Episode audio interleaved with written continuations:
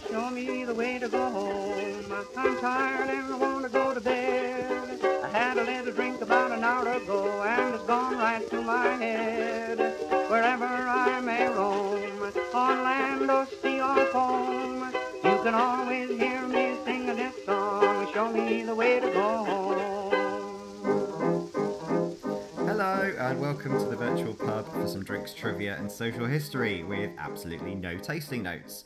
I'm Tim, and I'm joined by my drinking buddy, Illyri. What are we serving up today, my darling? Ugh. Um, before we start, I must ask: Are you a lover or are you a hater? Oh, I like to think I'm more of a lover than a hater. I enjoy the beauty of life. Well, it's relevant to my drink anyway because Okay. I have got a Camden Marmite Ale. Ah, oh, how exciting! We've mentioned that on a previous episode, but I see the relevance written on the can. Love or hate? Let's find out. I, I'm a Marmite lover. Mm-hmm. Love. Absolutely. Well, if we're referring to Marmite, I'm Not sure how definitely I a lover. about this. It's kind of like a Guinness, really. Yeah, I was It's gonna say, does it does it taste like ale? Yeah. Given uh, Yeah. Given that there's Marmite yeast in ale anyway. Yeah. Not terrible, but wouldn't go as far to say as I love this. Okay, well you've got to be one or the other. There's no in between, as we know with Marmite. It's a binary system. Exactly. We live in a polarized. But. I'd like to talk today about Valentine's Day. Oh, okay, yeah. Valentine's Day. I forgot there was a theme. Yeah. it's Valentine's Day, and to be a, to be honest, I'd rather I'd rather be a lover than a kind of what I just said about that drink, which was I don't hate it, but I wouldn't say I love it. Sure. But um, so you're having a yeasty Valentine's. I am. What are you drinking? I am drinking a porn star martini.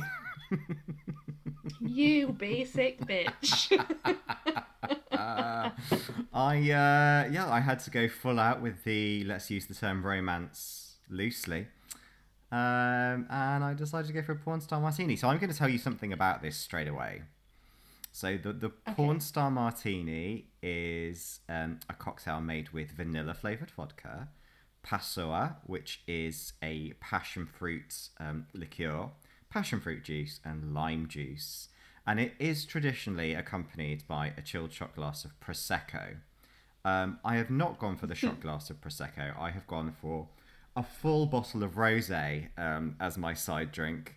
Oh, Um, and that's because I thought that was even more Valentine's-y to have a lovely pink romantic drink, rosé, roses, etc. So are you the kind that likes to just get shit faced on Valentine's? Well, I mean, why go for a shot glass of wine when you can have a bottle? Was was my thoughts around that. It didn't necessarily have anything to do with the sentiments of Valentine's Day. Um, the porn star martini is not a martini. It's not a true martini, but a lot of drinks do use that that term. But uh, it's it's not because it doesn't have kind of you know the vermouth in it of any sort. But this cocktail was actually created in 2003 relatively modern cocktail, considering it, it seems so well known now. It was created by a Ghanaian born businessman called Douglas Ankrah, and um, he actually uh, uh, created while he was working at the Townhouse Cocktail Bar in Knightsbridge. So he's been living and working in Britain for a long time. He also was the co founder of the London Academy of Bartenders, or LAB, otherwise known. It was based in Soho. I think it's now Swift Bar. Um, but he actually only passed away uh, in 2021, very recently. And uh, he was very influential on the cocktail scene, particularly uh, in London, but, but much more so with the likes of something like the Porn Star Martini. He was inspired when he went to um, South Africa, went to Cape Town, and it was named after Maverick. I think he found it in Maverick Bar, and it was originally called the Maverick Martini before he changed it to the Porn Star Martini. Um, it's reportedly the most ordered cocktail in the UK as of November 2018 when it overtook the Mojito. Both of those surprised me Ooh, that they were the most Yeah, popular cocktails is a surprise. the mojito and then the porn star martini. But that claim is even backed up with Google search data. There were 18.4 million searches worldwide for porn star Martini. Um, with the pina Somebody colada. got so nerdy with their research this week. oh yeah, I went deep. I went deep for the uh, porn star. Um, the Pina Colada um, was uh, second place with 10.5 million searches, and Aperol Spritz in third with more than 8.2 million registered searches. I do wonder if the enormous number isn't entirely to do with it being a cocktail. Was this an accidental search, is what I'm saying. but either way. a lot of people uh, do that, don't they, on purpose? Not to get too technical and nerdy, but Yeah. some people's SEO strategy is based on typos. And, Oh, Yeah. God. SEO strategy bore off. Um, Get back to your basic bitch Yeah. cocktail.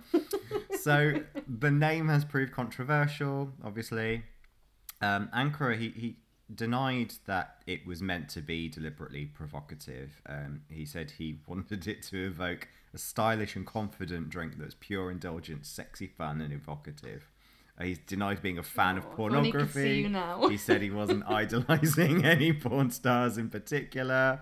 Um, nevertheless, in 2019, Marks and Spencer renamed uh, the porn star martini in a can as the Passion Star Martini because they had complaints that it normalized pornography. And here's confession time. I am actually drinking a Passion Star Martini from Marks and Spencer. and this is Wow. because a friend of mine left it in my fridge um, about eight months ago, and it's just been sitting there. And I thought at some point this will become relevant to a podcast. So I finally decided to crack it open and No. have it. we all know how bad my memory is. Mm-hmm. Is this low key shade? Was that friend me? No, no, it wasn't actually. I don't think you would dare to bring Okay, something that fine. bad into my flat. It's not something I would normally drink. uh, hence the bottle of wine by the side. I'm just going to smash through it because it needs drinking. Uh, no, it wasn't. Okay. It wasn't you. You are you are excused. But anyway, I thought it. it I'm good. I normally bring like daffodils and prosecco, and I'm good at gifts. yeah, exactly, exactly. Um, Yeah. But I, I thought that was quite interesting. I wasn't expecting to get so much information out of the porn star Martini. Actually, that discovering you know a bit more about Douglas Ankrah um, and his legacy, and uh, yeah. Um, well, I looked into love potions. I went a bit classy. Oh, are, are you? Did Hmm. you like properly go to a witch doctor, and are you trying to ensnare someone in particular? It's not me, is it? Well, how else do you think I'm married? Nobody else would be stupid enough to do that. I had it down as blackmail Um, rather than rather than a, a potion, but sure. I thought you had some dirt. No, I read into love potions. I know um, more often than not they're in, you know, mythical stories, fairy tales. Mhm. Uh, but there was a time when they were legit. Um, back in kind of 17th, 18th century Europe, um, limited jobs around that time often meant that uh, a knowledge of potions were an additional way to get a bit of money. Um, so, kind of jobs that often involved the selling of love potions included enchanters, midwives, and also prostitutes. Uh, prostitutes were seen as like the most skilled and masterful within those job sets of ladies of the night. Mhm. They would know their shiz when it comes to love potions and administering them. Um, so I read into some prolific women who concocted love potions, and I found a lovely story about a lady called Catherine Monvoisin. She was also known as La Voisin. She was born in 1640 in France. Uh, she had a natural knack for reading people, uh, which she accurately coupled with palm reading. She got a bit of a name for herself. She was uh, very prolific when it came to reading horoscopes. Um, she also used to provide fetal abortions. Uh, she sold poisons and potions, whether that was to help you with love, murder, or just everyday health. So all the essentials. whatever you need. Depending on your mood. Pop and see Catherine. Am I feeling loving? want Am I feeling murderous? Do you want to kill someone? Yeah, Yeah, just your typical high street fare. like Superdrug. Mm, like super drug, like a like an ancient super drug. Could you get a meal deal? Could you get sandwich crisps and a drink? Only if you got your loyalty card. Sure. Oh, so her love potion uh, consisted of bones, the teeth of moles, human blood, Spanish, Spanish fly beetles, and even a small amount of human remains. I mean, that sounds delightful. Yeah, hmm I'm pretty sure. put a shot of prosecco. To be honest, I think. I have had that in all bar one. I, I'd be surprised if M&S haven't canned Yeah. it yet. They've renamed it to something inane, though. It'll be called the. Uh, And then Aldi did a knockoff. it'll be called Anthony Hopkins' Remains of the Day. God. Let's move Yep. on from that. so in 1679, uh, Catherine was arrested after some incidents. Uh, after people had taken her potions, unsurprisingly. Um, but she did confess of her crimes of murder. Now, she'd already successfully, a couple of years prior to that, had uh, managed to worm her way out of allegations of witchcraft. hmm Uh, but after people started dying and whatnot, they were getting a bit more concerned. And yeah, she was uh, arrested, confessed her crimes of murder, and she was burned at the stake for witchcraft a year later. So Not great. that was one of many examples of kind of what went down with love potions. They were made of pretty nasty shit. hmm They'd make you really ill, and if you were made, you know, found to be making and selling them, you're a witch, and you did. So, yeah, they're not all that popular anymore. Love potions. Uh, but what we do have is aphrodisiacs. Ah, of course, the uh, the more modern, modern Hmm. acceptable version. I mean, what Exactly. what hasn't been claimed to be an aphrodisiac by daytime ITV TV? Exactly. There's a lot of marketing bullshit when it comes around to aphrodisiacs. Um, for anyone who doesn't know, aphrodisiac is a substance that increases your sexual desire and arousal. Um, most common methods of uh, using an aphrodisiac is eating or drinking, but scent and sound can also apply. Is there an anal option? Um, like a pessary, yeah, Like sure. a suppo- suppository? yeah. Oh, pessary is a vagina. I don't. I don't know. the fact that I don't Just know somewhere, suggests it's probably vaginal. I don't know. Put an oyster up there. See what whatever.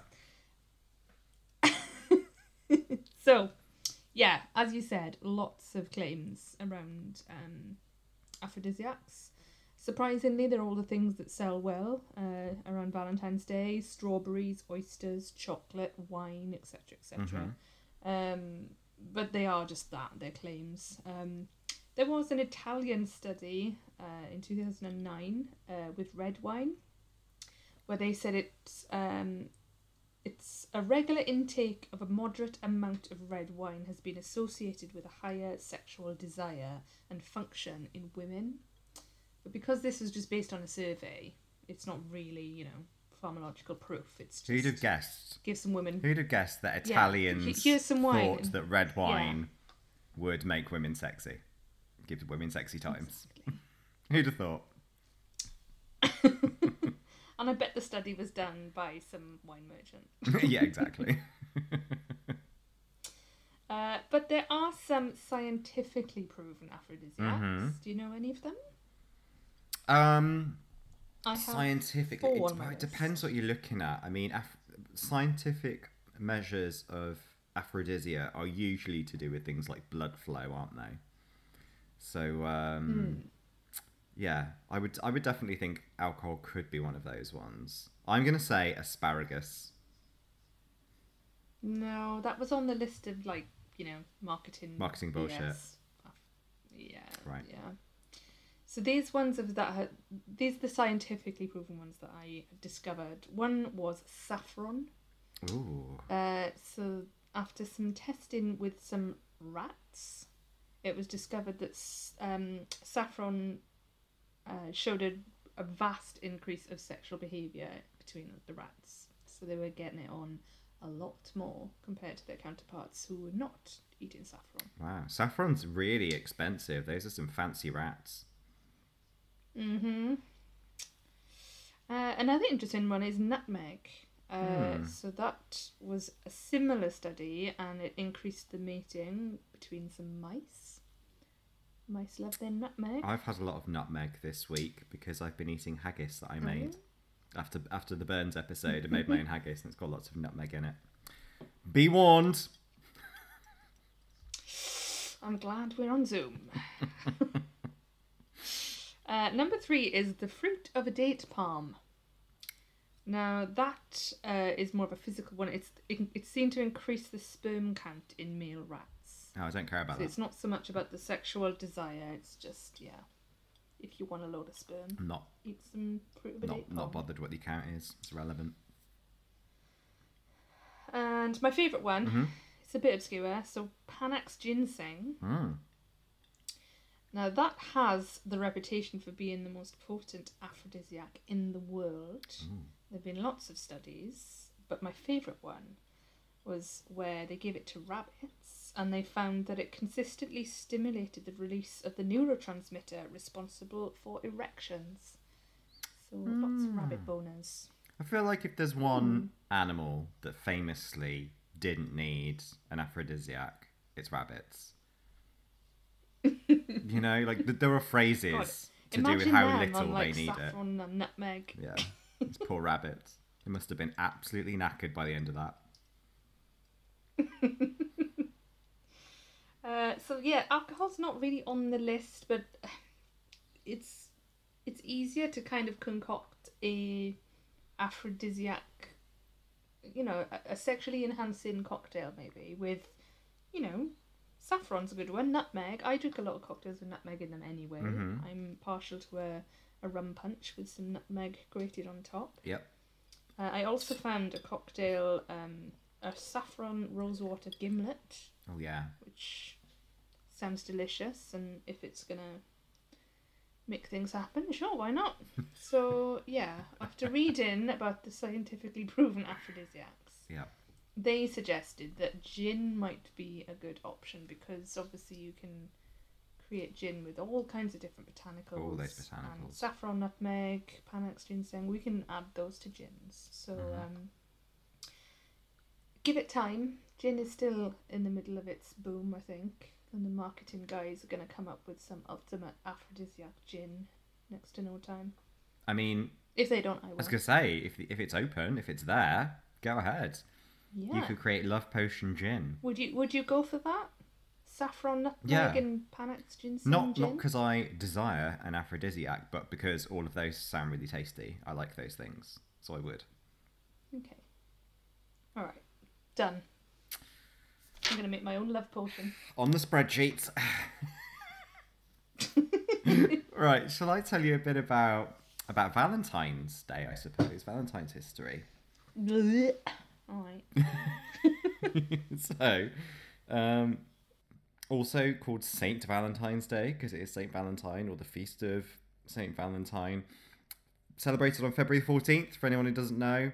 And it did originate as a Christian feast day, honouring either one or two early Christian martyrs named Saint Valentine, because we think there were two of them, and they get sort of mixed up and interchanged a bit. Um, there are quite a few martyrdom stories associated with various Valentines that are connected to February 14th. So, actually, digging into the origins of this is quite confusing. Um, there are accounts of imprisoned Saint Valentines in Rome um, who were imprisoned because they were ministering to Christians when they were still being persecuted under the Roman Empire in the third century. Um, but the the feast of Saint Valentine was established by um, a pope, by Roman Pope Gelasius I in AD 496. Um, and that was officially then to be celebrated on February the 14th. Um, who apparently, um, St. Valentine died on that day in 269.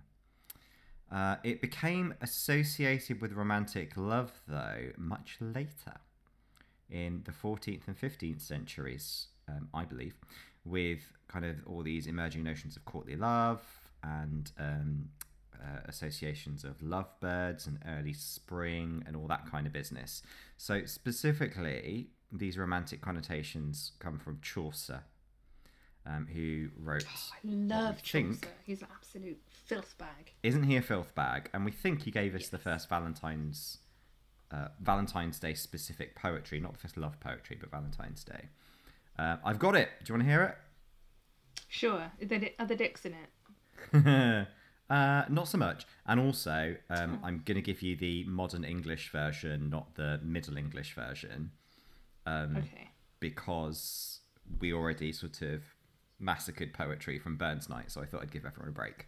Um, so it's. yeah, I'm, I'm going to go with we.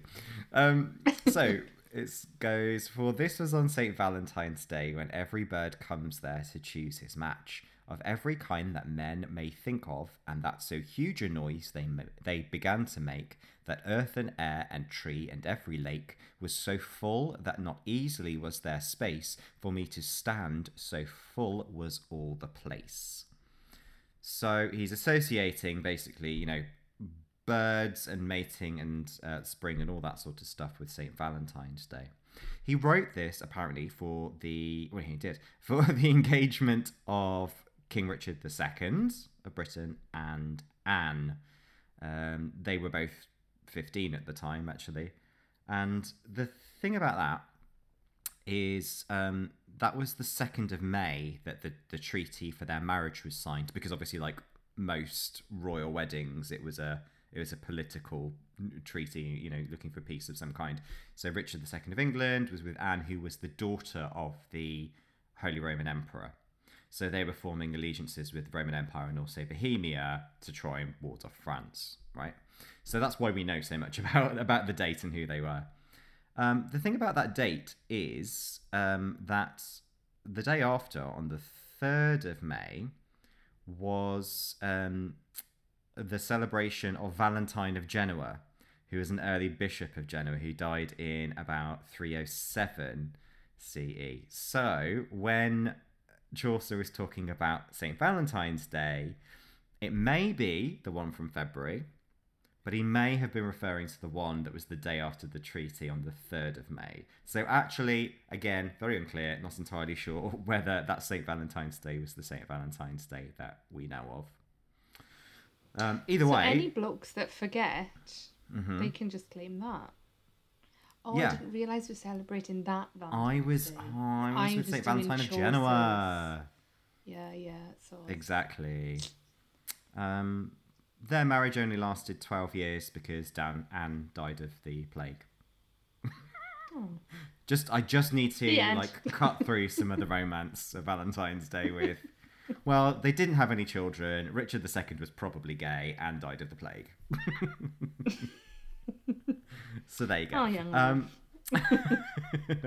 in um, 18th century England, it really grows into an occasion where couples are expressing their love for each other by presenting flowers, offering confectionery, sending greeting cards, which then become known as Valentines. So, all of the romantic embellishments that you hear of the St. Valentine stories, like you might hear that he signed um, the last letter before his execution as Your Valentine, or you might hear that he was known for conducting illegal wedding ceremonies um, that Rome had forbidden, uh, and that's kind of why he was associated with love. All of that actually comes from the 18th century. Not from his time, not from Gelasius, not from Chaucer. It's all much later. Um, in 1797, as an example, a British publisher issued The Young Man's Valentine Writer, which had um, a series of sentimental verses for young lovers who were unable to compose their own. so it's like the beginning of those gross Hallmark poems inside of cards.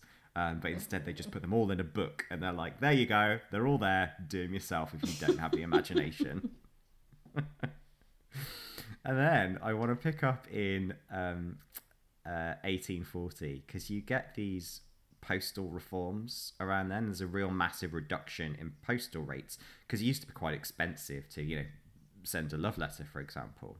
But um, we get the invention of the penny black in 1840, and the number of valentines increases from 60,000 to 400,000 sent just one year after its invention. So really, this is when it all explodes in terms of sending, um, you know, Valentine's letters and cards and things like that. And it also kind of ushers in this, I guess, less personal but easier practice of, of mailing your Valentines. And it also means that they can become anonymous. So, what happens when people are able to communicate anonymously with other people? Dick pics.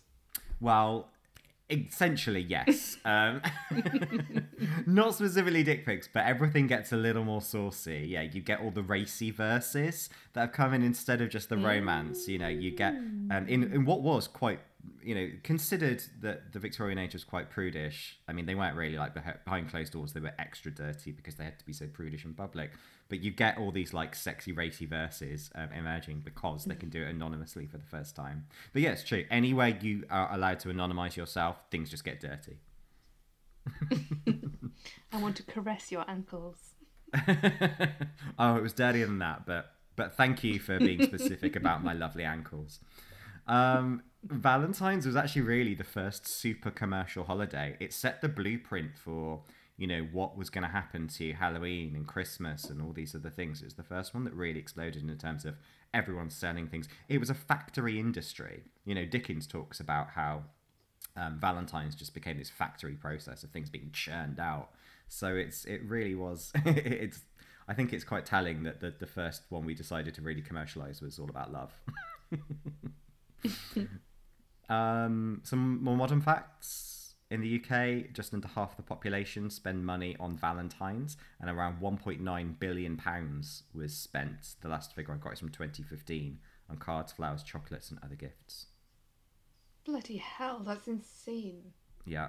Apparently, in the US, the, the average per person is something around $180, Oh my Yeah. god. which is crazy.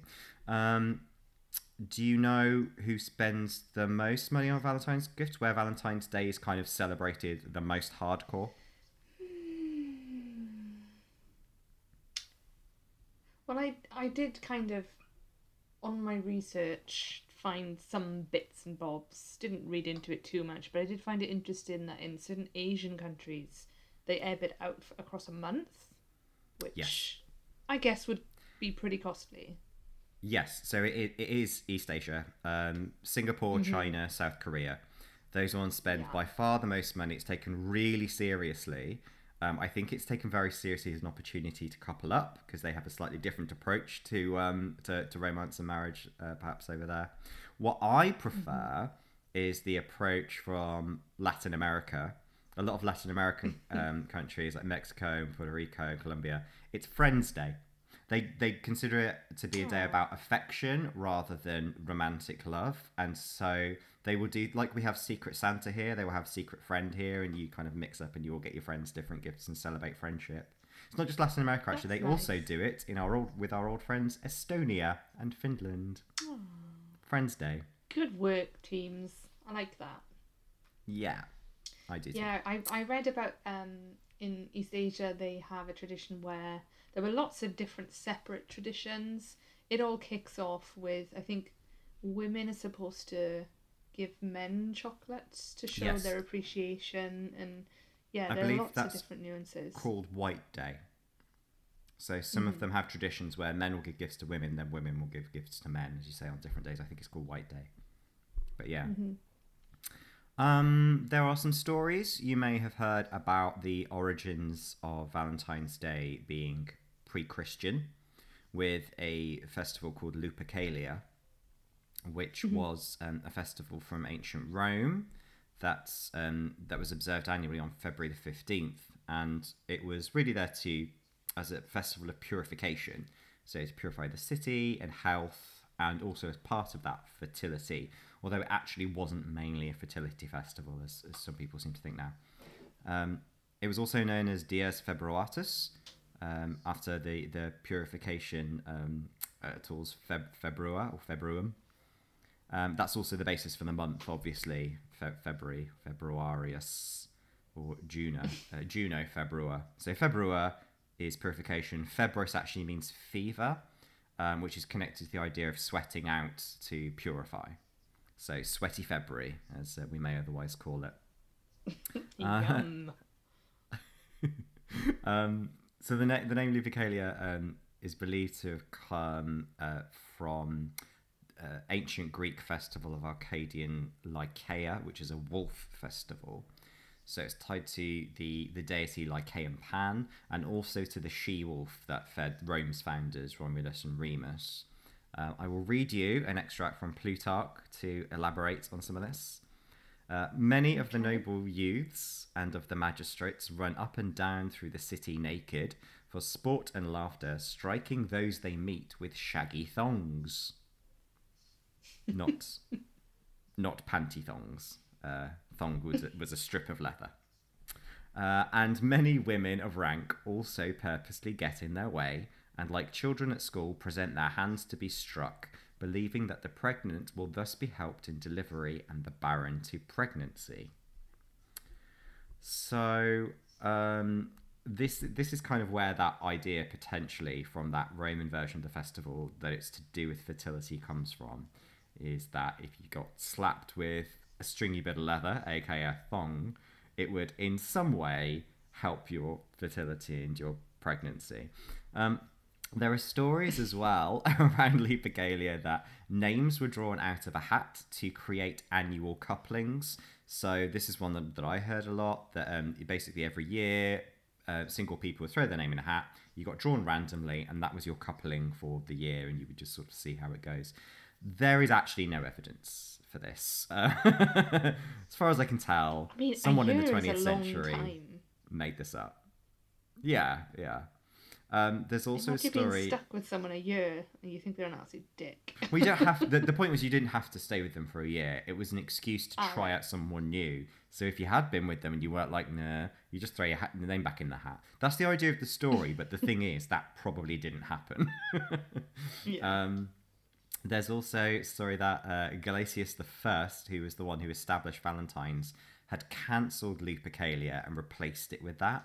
Um, but again, there's actually no evidence that Lupercalia was was abolished by the Pope.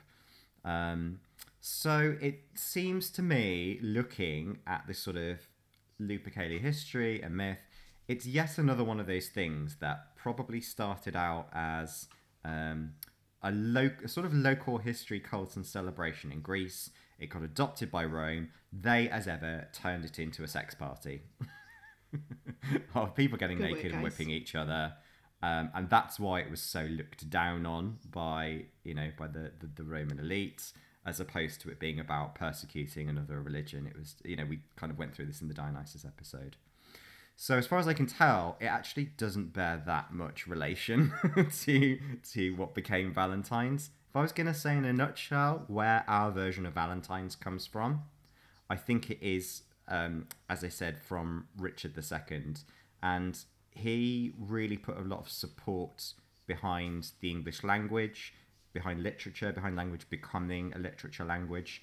Um, generally, the excesses of arts and culture and court life.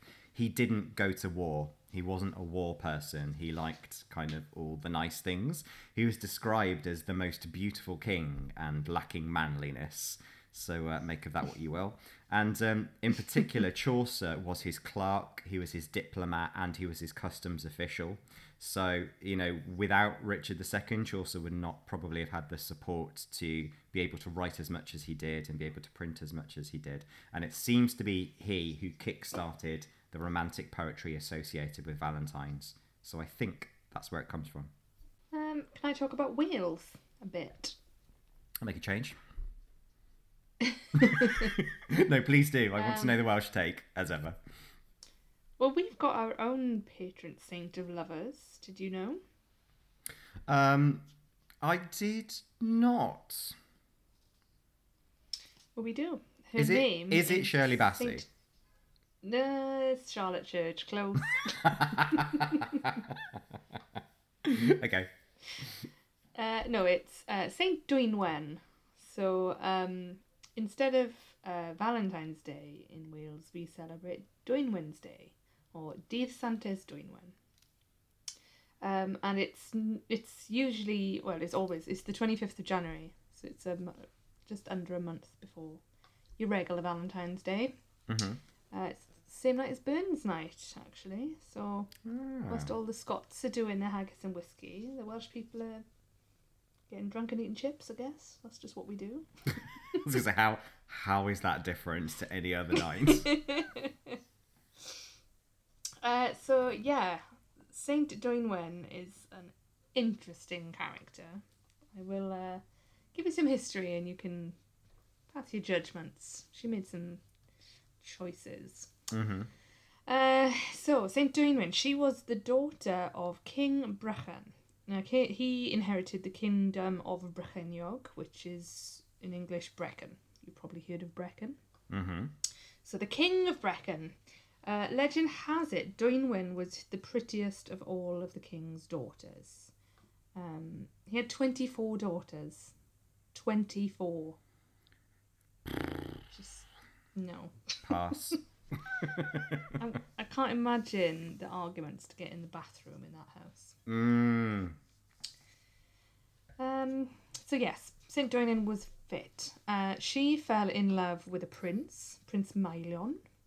Uh, and her dad didn't approve because he'd already arranged a marriage for her to somebody else. Uh, got very, very, very angry and raged against Dwynwen, and she fled into the woods. Uh, in the woods, she begged God to help her forget Maelion because she just couldn't deal. Um, God visited her in her sleep, good old God, and gave her a potion to erase all memory of Maelion, uh, and also, just for good measure, to turn him into a block of ice as well. Sure. So once all that was done, um, he granted her three wishes. So God went full genie and said, "Okay, done all that, but three wishes as well." So her first wish, this is where I get a bit, mm, what? So her f- first wish was for God to thaw Maelion. Uh, she claimed that she'd shown strength in her heartbreak to move on, hmm and was like, "Yeah, you can thaw him now." Like one, it's like well, I thought she'd forgotten him. That portion's a bit dodgy because she was supposed to forget all memory of him, but Right. suddenly she remembers him and she thaws him out. I'm And- already I'm already suspect of the accuracy of this historical research. Mm, yeah, there's a lot of things to unpick. Uh, so yeah, as well as uh, thawing him out, she asked for God to look kindly on the hopes and dreams of all true lovers. That was her second wish. What a waste of a wish. Uh, and her, her last wish, I quite like it. Uh, she just said, "I never want to get married." Okay. All right. Well, this they're I mean they're quite contrasting wishes, aren't they? Yeah, She seems- they're very to put it to put it kindly, she seems a bit all over the place. She's a mess, a hot mess. Because once all three wishes were fulfilled, uh, to thank God, she vowed to spend her day, her the rest of her days, as a nun. Uh, so she did. She devoted her life to God, and she lived in a small island uh, in Anglesey. Ah. So that was a, a roller coaster, really, of just like, yeah, I'm really hot and I'm in love with this prince. Oh, daddy won't let me marry him. Oh, I'm a nun now, and he's a block of ice. Never mind. And that's that's what we get in Wales. That's, That's, um, our. That's what you believe in Wales, right? well, a lot of people do. There's this is the worst bit, right? There's a church in Anglesey that people go to. It's like a pilgrimage. hmm Um, Dwynwen's well is always there. I, I don't understand what the well has to do with it because it doesn't even have any significance in the story. But everyone flocks to Dwynwen's well in uh, Anglesey. hmm Uh, and apparently, if when you're visiting the well with your loved one and the water boils in your presence, it's good luck. So, I'm uh, I'm not sure if that's good I- luck for the climate. If um if the well water is boiling, don't drink it. yeah.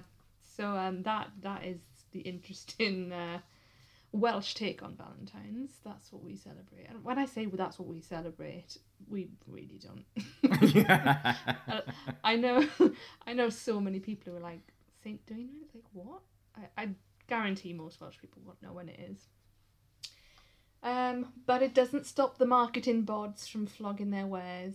So, as I mentioned, it wasn't that long ago, St. Dwynwen's Day, and there were lots of articles doing the rounds targeted at people in Wales for, you know, what to drink this Dwynwen's Day, and they were just promoting Welsh alcohol. Um, so I thought I'd share some. Penderyn whiskey, I believe I gave you a bottle of that. You did, and I no longer have it because Mm. I drank it all. It is tasty. Mm. Uh, it's made with fresh spring water and distilled in the Brecon Beacons. Very, very nice whiskey. Uh, Aber Falls Gin, that's a distillery up in North Wales. Uh, they make lots of tasty gins. My favourite one being orange marmalade, because I can get away with drinking that and saying it's a breakfast drink. yep. Um, then I went off piste a bit then because I thought, do you know what? It's very rare I get to wax lyrical about Welsh drinks that I like on this podcast, so I'm just gonna name some of my faves. Uh, Beerif, they are probably actually I think I have spoken about these guys in the past. Beerif are my favourite. They are a lovely team of people down in Swansea that make tasty craft beers. They've got my favourite called Flamingo Lingo. Uh, just because I was conscious that there was not much lovey dovey Valentine stuff in this section, I thought, oh, I'll pin- pull it back and mention that they do uh, a session peel called Easy Lover. I just thought, She's an easy shoehorn that in. lover. Da, da, da. Yeah. Um, funnily enough, the next one is singing common people at the karaoke. Yes, we've all done the- that. One of the beers are called that. So yeah, and again, tenuous link to Valentine's Day. They do a nice deep red sour called sharp dressed sour, which um, is made of black cherry, morello cherry, blueberries, and maple, and it is delicious. That sounds great. It is good. And the last but not least is a new distillery called the Spirit of Wales in South Wales. Uh, they've been going since 2017. They make gin, they make Welsh moonshine, um, and they distill everything through Welsh snow crystals, pure gold, and they blend it with this really, really good mineral water called Brecon Carreg. Um, Never heard I of it. I don't know if you've heard of them. No, but, never heard ah, of it. It's just really good water. So yeah, it's just a distillery that Hmm. exclusively uses that water for their Right. spirits. It's some good shit. Can't help but Mhm. feel that you had an ulterior motive for this section. Can't put my finger on it, but I'm just getting a vibe. No, no, nothing. No? Absolutely nothing. Nothing. No. Nothing at all to do with the first commercialised holiday. Um, okay, thank you. Was that was that it? Are you done? Well, That- that's it. thanks, this is where Wales. we put the advert in for Brecon Carreg. right. Yeah, we'll back on that. Um, thanks, Wales. I'm going to take you to Scotland. Uh, let's let's hop Ooh, over this island. Uh, Am I allowed back fast now? you, you are still not allowed back fast. um, I wanted to tell you about a drink that was made by Innis and Gunn called Fifty Shades of Green. So obviously, this is a riff on Fifty Shades of Grey, the sort of sexy novel that people read a lot on their Kindles on the train because no one could tell they were reading it. And then it was made into those stultifyingly dull films. Um, but in this version, Fifty Shades of Green, it's because they've made it with 50 kinds of hops, um, as well as some other ingredients that are claimed to have stimulating properties. That's what I thought. 50 hops. My word, that is certainly hoppy. Um, so they describe it as mellow, however, intense, seductively spicy. Um, they've included hops like Sorachi Ace from Japan and Pacific Jade from New Zealand. Um, and they've combined the hops with other stimulating ingredients like ginseng, as you said earlier, a legit aphrodisiac. Ah. Um, yeah, ginseng to get your sex drive firing on all cylinders, they said, which is It's a little bit Top Gear for me. Um, ginkgo to get the blood pumping. Damiana, which is a nerve stimulant. Um, they uh, they put out their marketing statement. They said we had a lot of fun making this beer. Um, I'm doing it in this voice because I feel that's the attitude, not necessarily the Scottish accent. We had a lot of fun making this beer, doing things that have never been done before in brewing, much like couples will be doing behind closed doors once they've seen the film. You sound like Troy McClure. I could have done Troy McClure, but yeah, no, was, it was a bit more sort of cynical marketing pervy, I thought. Um, like a clear tie up with a terrible film. So, uh, yeah, anyway, Fifty Shades of Green, lots of hops and other stimulants. Uh, I also, as a result of that, looked at the uh, European Journal of Epidemiology because why not? And um, this was their kind of associated how beer can help you in the bedroom rundown. I'm going to go through the tips Do first one. and then I'm going to make a closing comment. So, uh, number one, okay. having that pint can delay premature ejaculation. Phytoestrogens in alcohol overload the body and are proven to delay orgasm, according to Dr. Van Kirk. Two, drinking darker beers can also act as an aphrodisiac, boosting the libido and giving longer, more intense erections. The iron in darker beer helps red blood cells create hemoglobin, which carries oxygen around the body. This improves circulation and gives a stronger erection, says Dr. Van Kirk. Three, the third benefit of beer drinking is an increase in sexual stamina, according to research published in the European Journal of Epidemiology. The study found 31% of moderate beer drinkers had reduced risk of cardiovascular disease compared to non drinkers. This means beer drinkers are less likely to suffer from heart attacks, strokes, or heart disease, according to the study. Four, when paired with exercise, beer helps keep your heart healthier, giving you more cardio endurance. And five, probiotics and vitamin B in beer can help fortify your overall health and settle the stomach, meaning men are less likely to feel sluggish during sex uh, after a cold one, says Dr. Van Kirk. So, first of all, my comment is really, um, and my second comment is they seem to believe that sex is for men. all of that was about erections and ejaculate. Doctor Doctor Van Kirk needs to widen his horizons. Is my is my first comment on that. Um, and second of all, uh, I think obviously there is always going to be a sweet spot in drinking, whereby it gets you in the mood, and then you take it too far, and your um, your erection probably isn't going to be more intense. They are definitely abun- amongst all that nonsense, though. They are right, I know, about the um, the if you're a moderate drinker, you're at lower risk of cardiovascular disease than if you're non-drinkers. That's quite well documented. Um, Yeah, Not that alcohol is fine not- line. yeah, not that alcohol is healthy for you, but it's more likely that people who abstain from things completely have high levels of stress. And stress is one of the main contributors to cardiovascular uh, problems. So that's probably why. Any comments on that? Um, well, actually, I I took the time to do a bit more deeper research into sex and alcohol and the effects. So You saying you went deeper than Dr. Van Kirk? I did. I've got, I've got a full list of some sexy myth busting we could do. Ah, okay. Yeah, I'm ready. It would have Innis and Gunn shaking in their boots.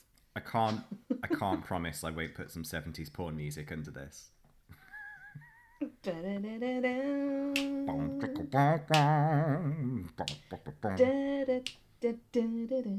Okay.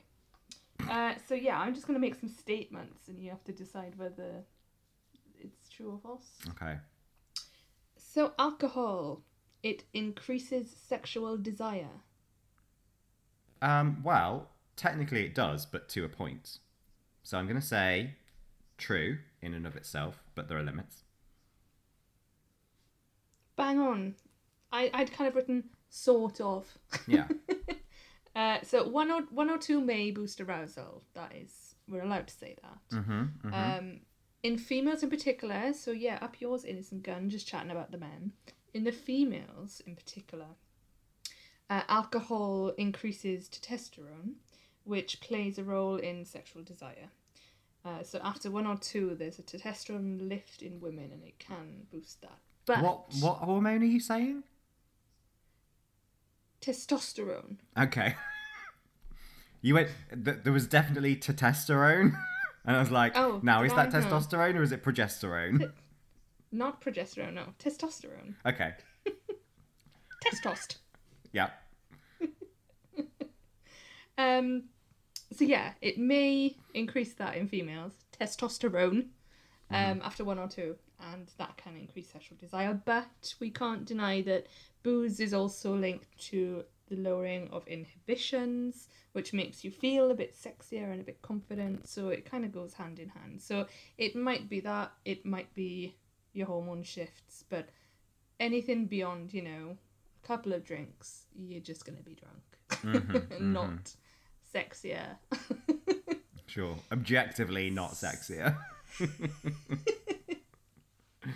Second statement: yeah. It's harder to orgasm if you've had alcohol. Um, I I'm tempted to say the same answer, but instead I will just say true. I think it is harder. Yes, it is true, and um, one or two will affect it slightly, but not so much that it's going to be a pain in the neck. Mm-hmm. Um, but one too many can have a physiological, cognitive, and behavioural impact, which can cause alcohol induced orgasmic dysfunction. So it will take longer to climax if you climax at all, and it'll be less intense and satisfying. So if you have a skinful, probably going to be a bit frustrating. Gotcha.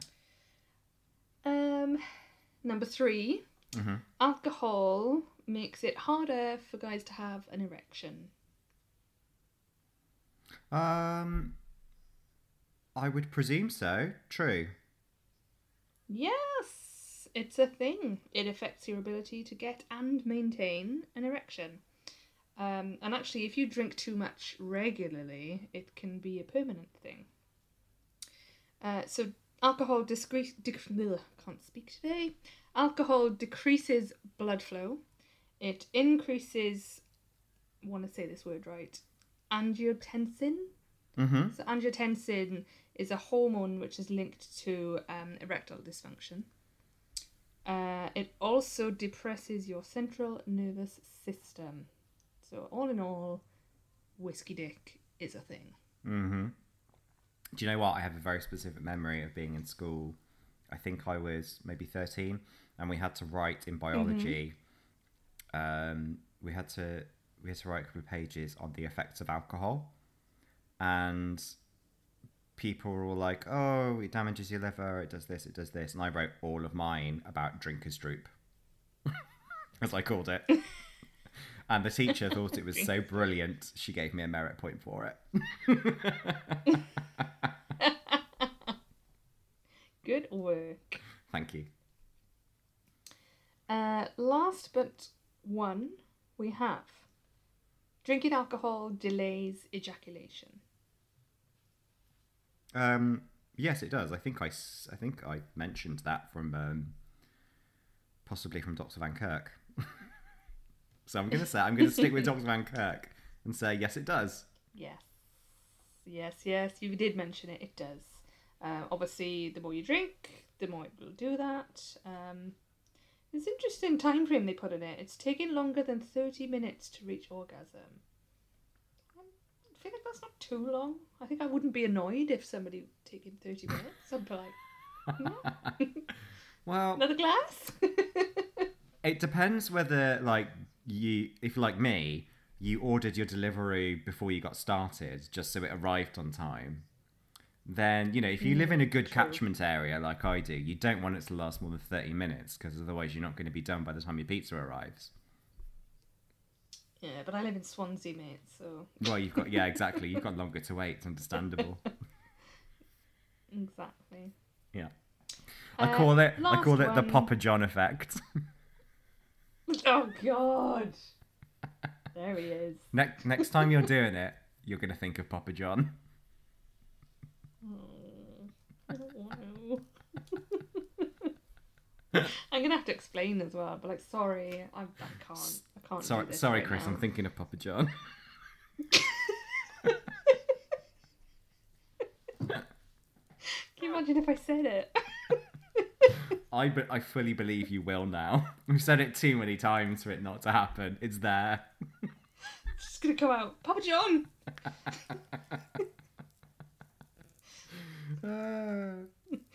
Ah, okay, next. the last one. uh-huh. Beer goggles. Is it a thing? Uh, do you mean specifically like to find people hotter when you when you drink? Yes. Oh well, yes. Does alcohol make? Yeah. Yeah, absolutely. Uh, no surprise in the many studies uh, where people have been asked to rate people for attractiveness and then they've been given some booze. But um, interestingly, ratings increased most for people who had actually rated somebody as not attractive. so they'd outright gone when they were sober, like they are Mm. not attractive, and then they'd been given some booze and they were like, yeah, I would.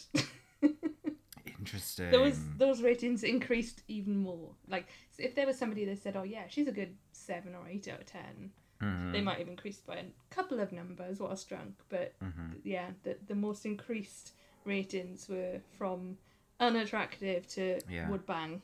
So it's you're saying it's a a bell curve. Yes, you're on fire tonight. Thank you. Something is. It's all right. I'm, I'm getting John. a scene too. Ah. thank you. I thank don't want to you. talk about it anymore. I'm done. No, we've we've successfully um, ruined both sex and romance. Uh, so let's let's move on to our closer, I guess. Um, sex on the beach. Ugh, No, thank you. It's No. the sand. Yeah, it's it's it's abrasive and it keeps coming out of the shower for days, doesn't it? And don't get me starting on crabs. Yep. Um, so I am of course talking about the cocktail, Sex on the Beach, uh, which um, is obviously not going to be for you. It contains vodka, it contains peach schnapps, orange juice, and cranberry juice, um, according to the International Bartenders Association official cocktail. Um, but I, I obviously I had think to I would genuinely. I'd, I'd rather sand in my bits than drink one of them. yeah, you would. You would. um, there are uh, derivatives of it as well. So you could have sex in the driveway, which is when you replace the orange juice and cranberry with blue curacao and Sprite. Oh God! Yeah. I didn't think it could get worse, but it Why just did. are all these romance cocktails so disgusting? um, yeah, sex in the driveway, if that's your thing. Um, if you have sex on the beach without the orange juice, it's called a woo woo. Um, which Again, I think is named after someone's downstairs. What do you call yours? Nunny. Weirdly, I had this conversation the other day, um, and I realised how weird my name was for mine when I was a kid. I used to call her my Pollyann.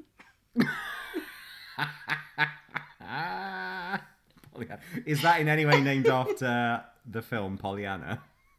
The girl with the pigtails? I don't know. It Does yours have pigtails? 'cause-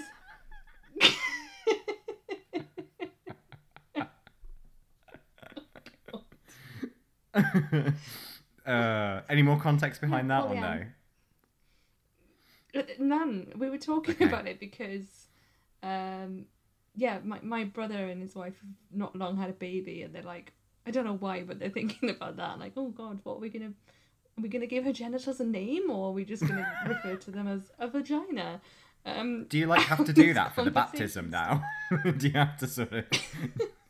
Does that have to be named for when you wet it? Like, I just think my sister in law has been reading lots of baby books, and she was just like, I'm just gonna, you know, be very scientific about it. And if she asks, like, what's this? It's your vagina. It's not gonna say it's your That's Pollyann or anything weird. Well, that's just reminded me that I have, I have a friend who um, her, her mother took that approach. Was like, I'm just going to call it a vagina because that's what it is. And um, uh, my friend, as a child, obviously didn't recognize the word vagina and didn't understand what it was. And so for years, she ended up calling it my giant. Oh god. like, mummy, my giant itches. Oh god. I won't name the person. But um so you know, like all good intentions, it's always gonna have a name. it's always gonna have one.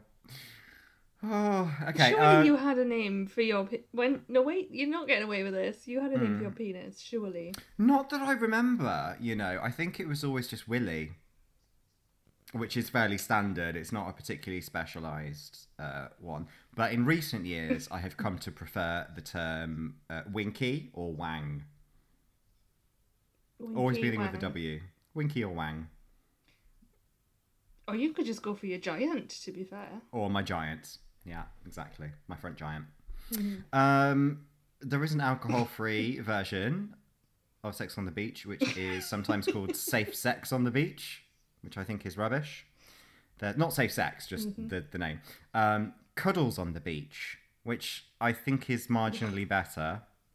At least it's better than the other version, which is Virgins on the Beach, which it just feels a bit Wicker Man. I feel I don't know. Cuddles on the beach gives me the ick. If I'm honest. Is that worse it's a for bit you? Groomy. You don't Yeah, you don't like to be cuddled weird. afterwards. You just roll over, fart, and go to sleep. Come on, make me a pot noodle. Uh, let me ask a question. Do you remember the song "Sex on the Beach"? yes, I wanna have sex on the beach. yes, exactly. That's what we all remember. that bit. a song by the one of our, my favourite genres of music, Dutch Eurodance, uh, from the group T-Spoon. oh god. oh, it was released in 97. Uh, I just wanted to let you know that in its native Netherlands, it got to number three. In the UK, it got to number two. Course, there was a country where it got to number one. Can you guess what it is? Oh, I want to say Iceland. No, mate, it's Japan. It's always Japan. Ah, of They course. they love our insane European pop. Um, Mm-hmm. But I also wanted to let you know that in some countries uh, they they were not happy with the term "sex on the beach," and so it got changed to "fun on the beach." I want to have fun on the beach. really doesn't work, does it? Oh. They should have Um, gone for cuddles. They should have gone for cuddles on the beach. Um, my my other favourite thing about that is uh, there was a review by a Scottish newspaper who called it a song about hypothermia. Thanks, Scotland, keeping it real. um, French kiss. Thank you. Um, so you may you may be familiar with a gin and champagne cocktail called French 75.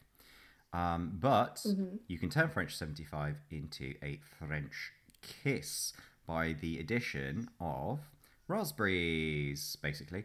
So you can have a, a raspberry infused gin or raspberry raspberry liqueur, champagne to top it up, and then maybe if you fancy, throw in some raspberries and rose petals for garnish. But that is called a French kiss cocktail which I feel like Nice. you would be down with. Of all the ones we've spoken about, I feel like that's the one, isn't it? Mm, yeah, it is. Yeah. Um, I also wanted to let you know that there is some scientific research into French kissing, or the technical term of tongue touching. Um, and it does, in fact, stimulate endorphin release and reduce stress levels. So it's good for you, scientifically, to lay some tongue on tongue, just in case you're ever feeling a bit stressed or down. Get those endorphins flowing with Oh, some tonguing. Yeah. Okay. Where I'll do you? word with my boss. yeah, exactly. Just for anyone anyone in the workplace who's feeling a bit stressed, I think, you know, if there's anything we've learned through the pandemic, It's you can just approach your colleagues and ask for support. Yeah. You need the endorphins. Yeah. Tell me. Where do you think the French kiss comes from? Is this going to be like a QI trick question if I say France? Wah, wah. That's my that's my siren. yeah, of course it's a QI style approach. Um, so the term French kiss originated in Britain and America um, in the 20th century. So the French had a reputation for being more, you know, passionate and adventurous with their sexual practices. Um, and actually, this is this is a habit that happens the world over and has always happened. That if something is a little bit sexy, we tend to just associate it with another country, whether it comes from them or not, because we don't want to admit that we do it. So the French kissing came from America and Great Britain. In France, they actually used to call it a Florentine kiss. So for them, it was it was Italian. and you get this all over the place. Okay. uh, You know, like um, uh, sometimes Italians will call dirty things Spanish, and so the kind of carousel goes wrong, goes around. But they also just call it a lover's kiss in France now. I think most of all. But yeah, Florentine originally. Can you guess? Meanwhile, in Glasgow,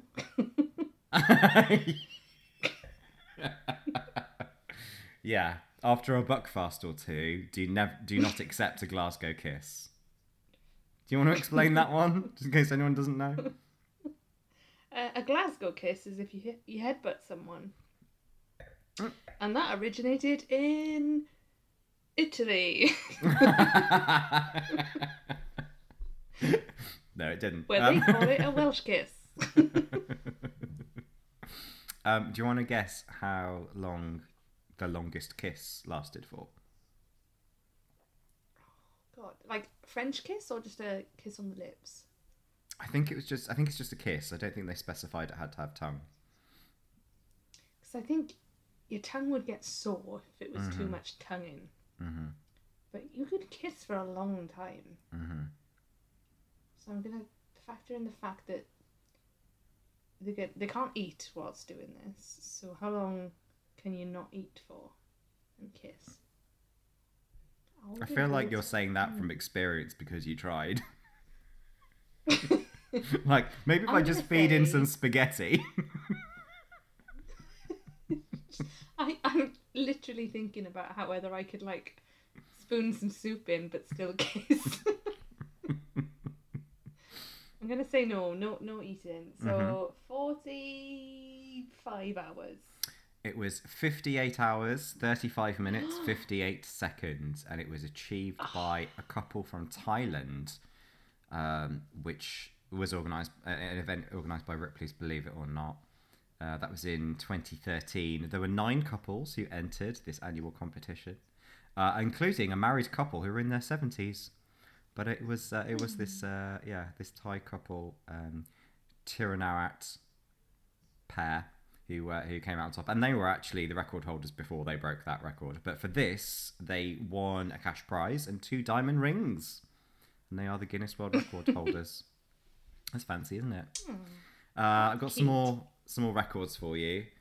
The most hugs given in 24 hours is 8,709 and was achieved by a guy called Jonathan Sexton from the USA uh, in Tennessee in 2010. And um, yeah, he sort of did it as a as a fundraiser for charity. But that's a lot of hugs. That is a lot of hugs. hmm You'd Although be really annoyed, like wouldn't you? If, you? beat that. if one person, you know, sometimes you hug someone and they just hold on a little bit too long. Like you're ready to go, and you sort of go limp, but they're still squeezing. Yeah. You'd be really annoyed in this record attempt, wouldn't you? God, yeah. It's gonna Uh, have to be a quick hug and next. Yeah, exactly. That's how I prefer it. Um, longest marriage. Ooh.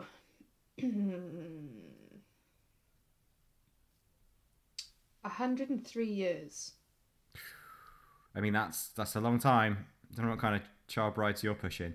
Um, no, it was 86 years, nine months, and 16 Oh. days, and they were the Fishers from the USA, who got married in 1924. and That lasted until 2011.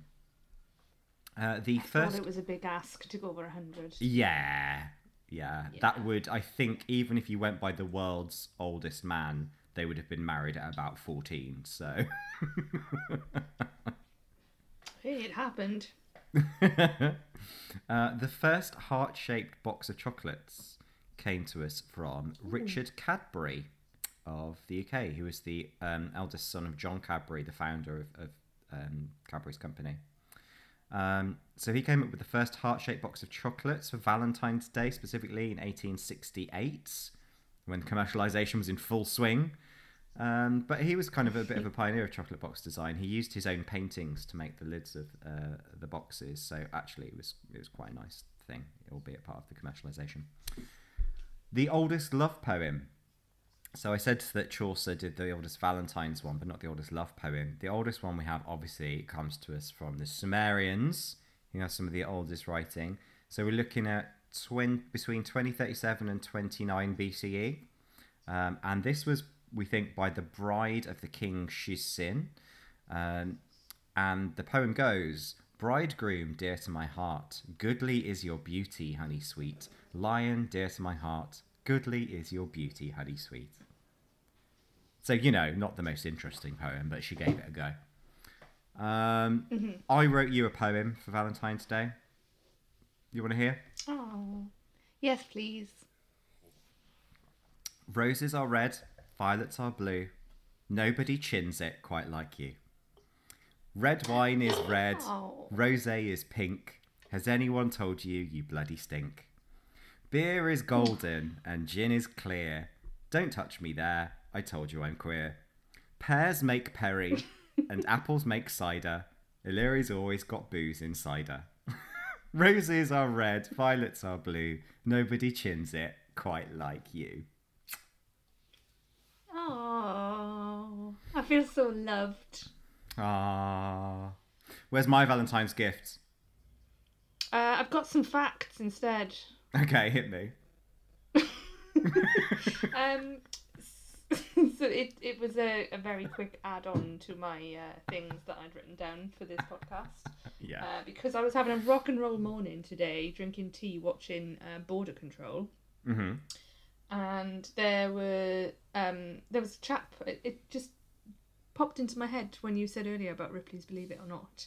Uh, there was a chap traveling through customs there, and he was bringing stuff into New Zealand. Um, he worked for Ripley's, and he had all this weird stuff in his bag, like a it's like an old 17th century um, vampire gun, and he had the the femur bone of a woolly mammoth, and all this crazy shit. But he pulled out these like six little bones, thin little bones, and they were like, "Okay, what's this?" And he was saying, "Oh, there's only like so many animals in the world that have penis bones, uh, and that's what you're holding right there is penis bones." Um, so I Baculum. thought, Is that right? into this. Ba- Baculum. baculum, correct. Yes. Um, do you know why some animals have baculum? Oh, it, it. I mean, it, isn't it to do with kind of the the way they would get an erection? Like it's it pumps out like a piston as opposed to inflates like a balloon. Well, apparently it's because they mate so frequently and for such prolonged periods of time. The bone kind of essentially just makes sure that their penis survives. right. Right. It's for they endurance. do so much of it for so long. Yeah. Yes, some endure- endurance boners, literally boners. Um, so animals with baculum include red pandas, snow leopards, tigers, southern elephant seals, brown bear, gold jackal, black striped weasels, and meerkats. And the Welsh. And yeah. And O'Leary Morgan. uh, so yeah, I didn't write you a poem, but I just thought I'd tell you some facts about boners. Which I No, that's much better. You know me. You know me very well. I'd always rather have a fact about baculum than a poem. Oh, well, I think we've suitably destroyed Valentine's Day uh, for everybody. So um, our glasses yes. have run dry. We're all feeling in the mood. Yes, it's some kind of mood. Um, our glasses have run dry, which means it's time to pucker up because we've got 58 hours, 35 minutes, and 58 seconds to beat. Cheers, everybody.